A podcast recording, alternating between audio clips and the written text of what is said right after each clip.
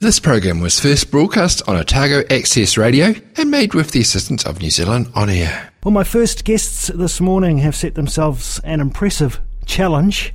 Tomorrow they head down south to begin a cycling journey that will take them all the way from Bluff to the Cape, 2,300 kilometres of legwork, and all for a great cause, but I'll let them tell you about that. Joining me on the show are Mac Gourlie and Hidenori Koike. Thank you both for joining us on the show today. Thanks for coming in. Kia ora, welcome. Kia ora. Let's start with a bit of an explanation of this odyssey. Explain your mission for us, Mac. So what we're keen to do is promote a healthy attitude on the road, and as cyclists we quite often blame the traffic, and in fact what we believe is that it's a two-way thing. It's a bit like any relationship. If I want to be right all the time, somebody's going to end up hurt, and but if we share it, we generally have everybody pretty well looked after. Hede and I cycled Japan in 2014, so that was 4,200 kilometres, and what we saw there was a culture of manaakitanga, if you like, people looking after one another. Traffic was slower, but everybody actually wanted to make sure that everybody was all right, so there weren't the accidents. And this particular one is that in New Zealand now, over 50% of the accidents are happening by New Zealanders or international visitors. We can either continue to try and tell them it's their fault, or we can find a way to actually do something with languages. Hede, how would you describe the difference between our behaviour on our roads towards cyclists in New Zealand compared to Japan? Cyclists? Quite similar, yes. Yeah, we have to check, how to take the route, and is it possible we can ride or not this way or other way? Yes. Do you feel more at risk on New Zealand roads? No, I don't think so. Yeah. So this is about, I guess, reinforcing that message that cyclists have an equal right to use the roads. Well, equal responsibility. And responsibility. Yeah. Mm. So we've had two really bad accidents here in Dunedin, haven't we? Where people have been killed close to the hospital. Yep. So we're in an unusual situation. We have a state highway running through the centre of a town by a hospital, and on both occasions, those truck drivers never knew that somebody had gone under their wheels. Yeah. And how do we tell... I drove buses for 3 years, and I often thought bus drivers should all ride to work on a bike and all cyclists should drive a bus. Hmm. Because if you don't see the eye contact, it doesn't happen. And so, yeah. When did you start planning this journey? In Japan. We talked about it, and that was really easy. Hede was going to come and visit. And so it was the end of a mission that we'd started in Japan. The Japan ride was to recognise 70 years of peace between New Zealand and Japan, and to actually celebrate that we want another 70 years. And so actually, and we were fortunate, Dave and I, who initially left from New Zealand, were fortunate that Hede was our guide. It meant that we could go to places that if we were just going as English speakers, we never could do it. And so the reciprocal is true too, that if New Zealanders were to cycle with visitors from overseas, we would be able to take them into homes and things that they wouldn't normally do as just, tourists.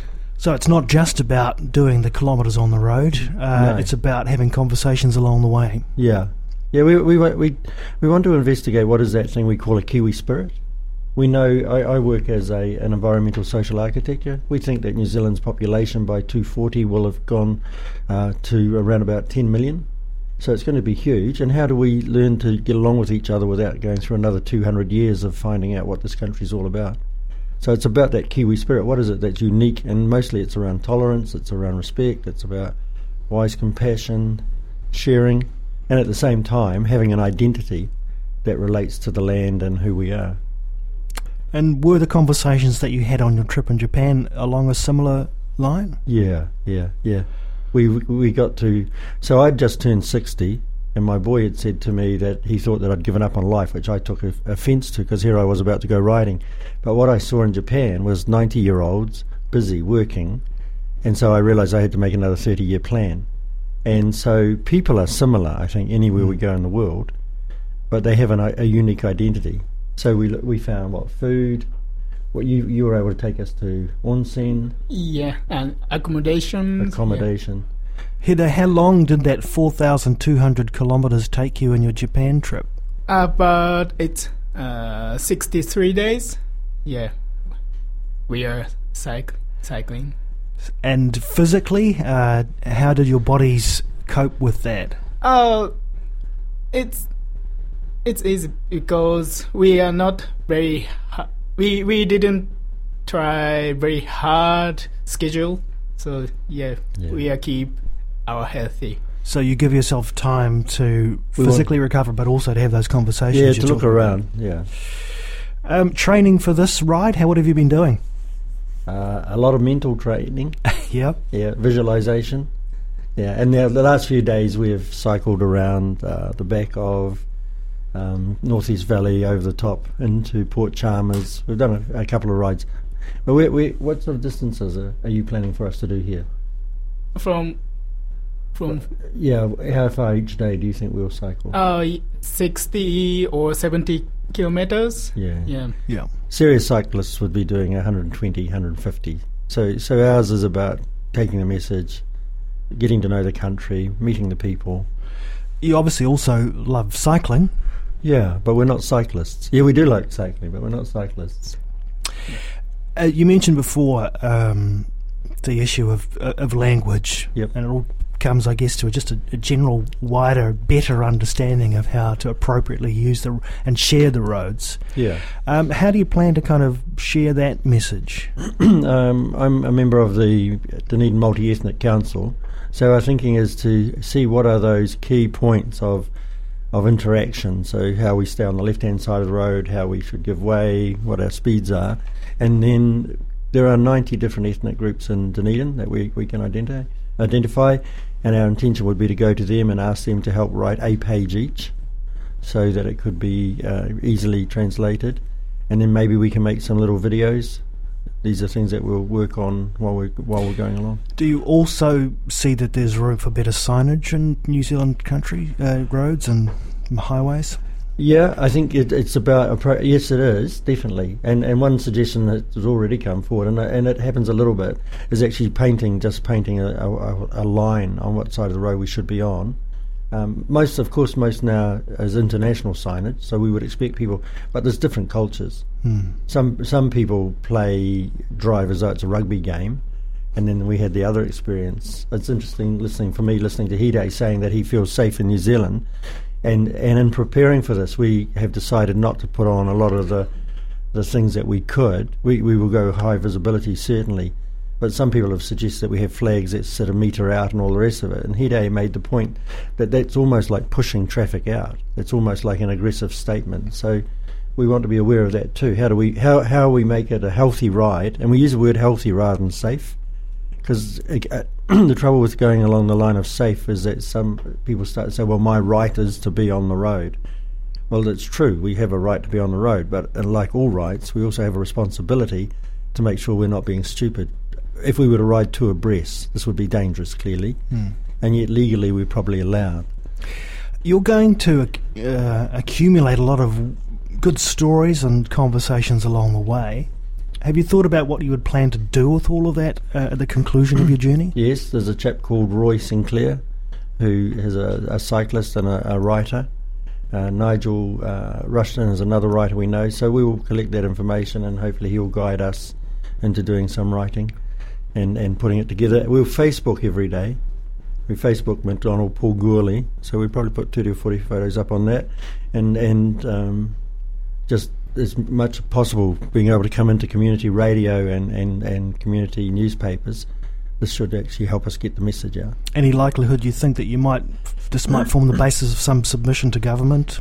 Yes, we're putting a big poster together today, and we'll actually take it to the Governor-General as the head of state. Great. Yeah. So our thinking is that we'll make that on cloth, and then people can write comments, and if we can make them positive, I think it's really, really important. Hide, have you been to New Zealand before? 2 years ago. I had stayed 1 month. Yeah. And this time, how long do you expect to be in New Zealand? 1 year. I will try. Yeah. Okay. And what has brought you to New Zealand? Why have you come? Why? It's opportunity. Yeah. I want to meet my friend. Yeah, I want to travel around New Zealand. Yeah.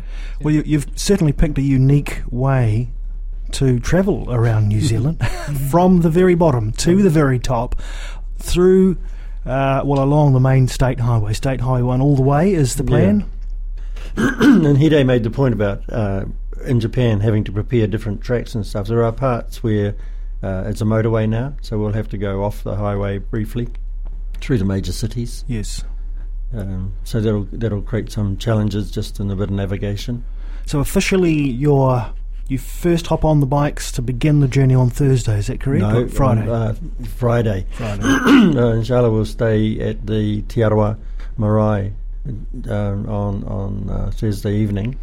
We've been given an opportunity to go on, interestingly enough, with a language group. So it seems that that's part of the kaupapa already. Great. Yeah. Well, all the very best for your journey, and thank you for joining us on the show today. And just to remind listeners how they can track your progress. Yep. If they would like to look at McDonald Paul Gourlie, Gourlie, on Facebook, and they can follow that. Or we'll keep sending stuff to you too, Jeff, and thank you for your listeners and for your interest in giving us your time. Kia ora. We should catch up when you get back. Yeah, you'll have plenty of stories to tell.